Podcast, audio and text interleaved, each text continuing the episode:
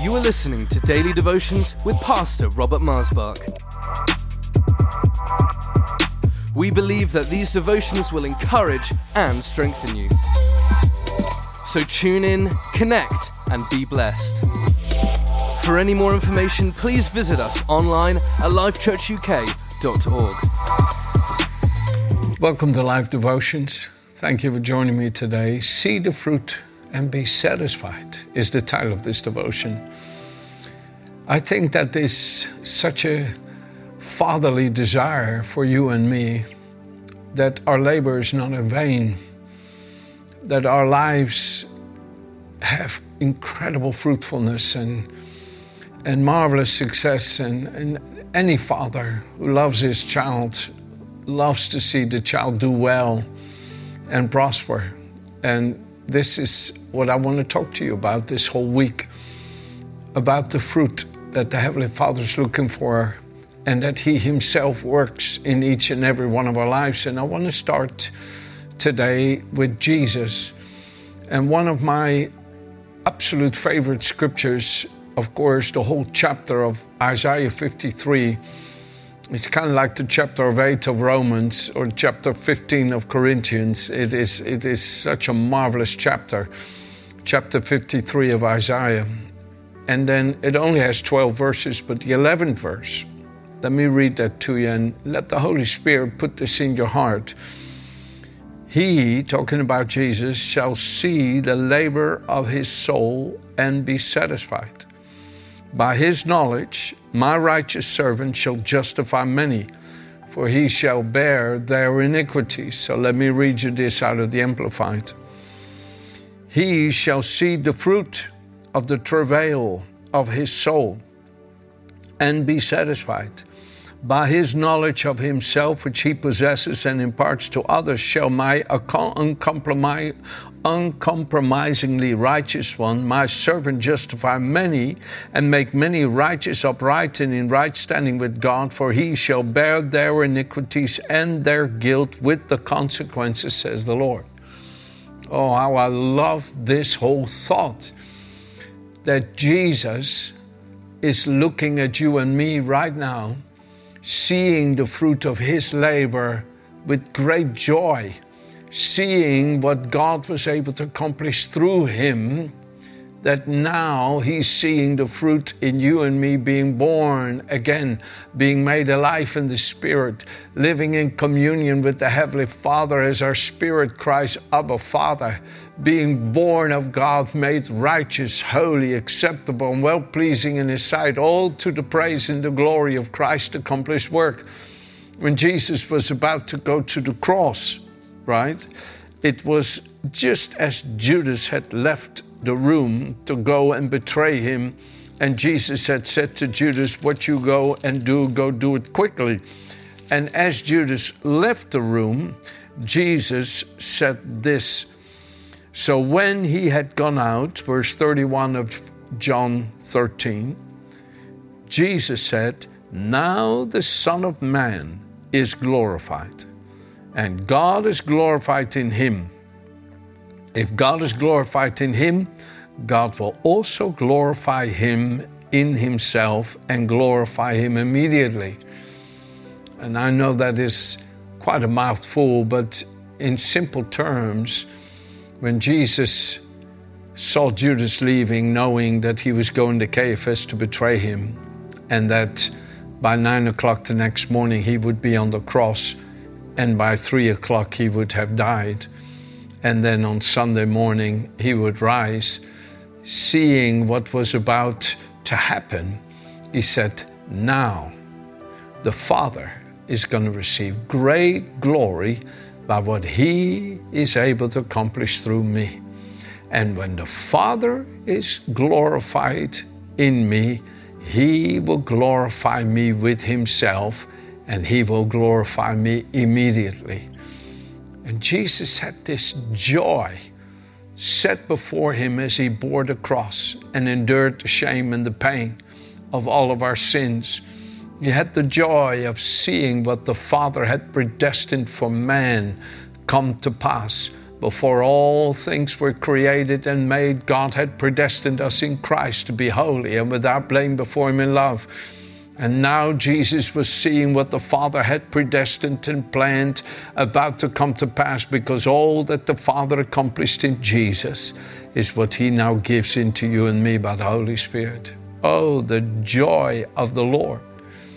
The joy of the Lord was just exploding within his heart that the Father was able to accomplish through him what he had predestined for all mankind, that we would be made after his image, that we would be recreated in Christ for all the good works he had predestined us to walk in. And what a joy the Father had. So let me say that Isaiah 53, verse 11 again. Jesus, seeing the fruit of all that was accomplished through his suffering, is satisfied is absolutely satisfied. And through the knowledge of Himself, which He possesses and imparts to us and maintains in us, He brings us into the righteousness He enjoys with the Father. And this is the great joy of the Savior that He is able to save to the uttermost all that come to the Father through Him.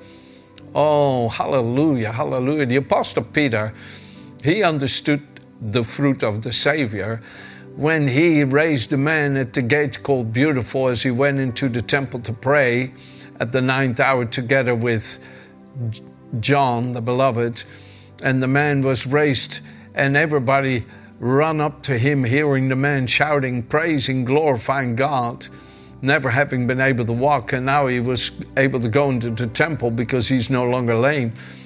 And Peter said, Why look at us? Why look at us? As as it was as if it was our godliness and power that made this man walk whom you will know and see. It was the name of Jesus. And through faith in that name that this man stands whole. In other words, Jesus Paul Peter says, look at the fruit. Look at the fruit of the Savior's labor. It is through what Jesus has done that this man stands whole. Oh, I pray that you catch this because that gives you such blessed assurance the fruit will come. The fruit will come. You see, many times we struggle with this kind of spirit of joy and faith because we look to our own strength. We look to our own abilities. We look to our own devotion. We look to our own godliness. And then there's still so much growing to do. I know I have so much growing to do, but praise God, I know that He who has begun a good work in me, He will perfect that which concerns me and complete the work of His hands and make me what I ought to be as He presents me to the Father, holy and without blame in His sight. Oh, what a joy that I know that Jesus will complete that which He began in me and perfect me. But Friends, I don't look at my own power or godliness as the means to be fruitful. No, Peter did not look at his own godliness or power as the means by which he was able to bear such amazing fruit in seeing this man rise up and walk. It was Jesus. It was Jesus. And that is what I want you to catch. And that's what I want you to say when you look at your life and say, Jesus, it's because of you that I will see the fruit. This fruit belongs to you. This fruit is to your praise and to your glory, to your honor uh, and your accomplished work.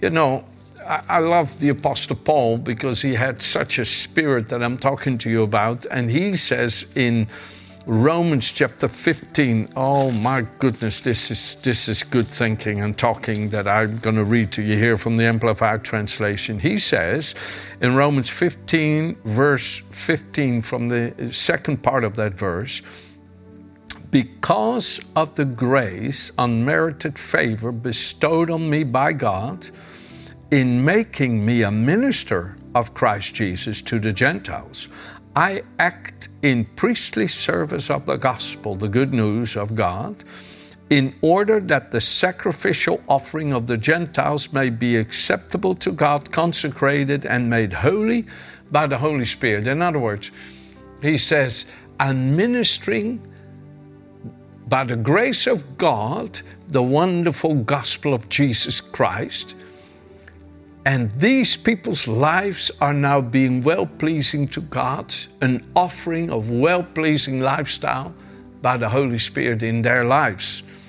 And he says, In Christ Jesus, then, I have legitimate reason to glory, exalt in my work for God, in what through Christ Jesus I have accomplished concerning the things of God. For of course I will not venture presume to speak thus of any work except what Christ has actually done through me as an instrument in his hands to win the obedience of the Gentiles by word and deed. Even as my preaching has been accompanied with the power of signs and wonders, and all of it by the Holy Spirit's power working in me. Oh, my dear friend, we need to begin to catch this by the Spirit. The fruit belongs to Jesus. The fruit of what He is able to accomplish in us and through us. Come, look at the fruit in your life. Look at what Christ has already accomplished in you. Don't only look at what you still long to see perfected in you according to His divine nature, but look what He has already already done. The Apostle Paul writes to the Philippian church in chapter 3, he said, To as much as you've already come into the knowledge of the Lord Jesus, walk, live, and order your life daily after that. But to the degree that you're not yet perfected, He will complete that in you also. Oh my goodness, what a wonderful Savior we serve that He never gives up on you and me, amen? But He wants us to be optimists. He wants us to be uh, uh, uh, positive. You know, they, they have this little analogy of this cup going up full, talking to the cup going down empty. And that cup going up full says, I love this life. It don't matter how many times I go down empty, I always come back up full. And the cup going down empty says, I hate this life. No matter how many times I go up full, I come down empty. It's how you look at yourself. Do you judge yourself after the flesh and say, "Oh, I'm still, I still have so many weaknesses," or do you judge yourself in Christ, a new creation, born of God, no more in condemnation? Come on. Do not have the mind of the flesh and be negative about yourself and others. Have the mind of Christ and be grateful to your loving Heavenly Father for who He has made you to be in Christ and whom He has made Christ to be in you. Come on. Listen to the Apostle Paul talking to a church that had a lot of growing to do. But listen to how he starts 1 Corinthians chapter 1, and I'll read to you from the Living Bible starting at verse 4. I can never stop thanking God for all the wonderful gifts He's given you now that you belong to Jesus. He has enriched your whole life. He's helped you speak out for Him and given you a full understanding of the truth. What I told you Jesus could do for you has now happened. Now you have every grace and blessing, every spiritual gift and power for doing His will. These graces and gifts and powers are yours during this time of waiting for His return. And Jesus guarantees right up to the end that you will be counted free from all sin and guilt on the day He returns. And I tell you the truth, God will surely do this for you, for He always does just as He says. And He is the one who's invited you into this wonderful relationship with His Son, Jesus Christ. The Apostle Paul starts encouraging the people about how much God has blessed them through His Son, Jesus. Then in chapter 2 and 3, he starts talking to them where they need to become more spiritual in their way of behaving and way of thinking and talking so that they can grow and become more like the Lord. In other words, Paul's approach was very positive. I want to encourage you be an optimist, be positive, be excited, be thankful, be grateful. Look at the fruit. Look at the fruit. You say, Oh, but Pastor, I am not as fruitful as he, I'm not as fruitful as she. Don't compare yourself to others. That is not wise, it says in 2 Corinthians chapter 10. Look to Jesus and be joyful that you begin to see His character and His nature and His glory formed in you. Look to Jesus looking at you with a big smile and happiness that you already are becoming more and more like Him every day. Come on, be optimistic and rejoice in the Lord always. Rejoice in the Lord always. And again, I say, rejoice. Amen. Have a good day.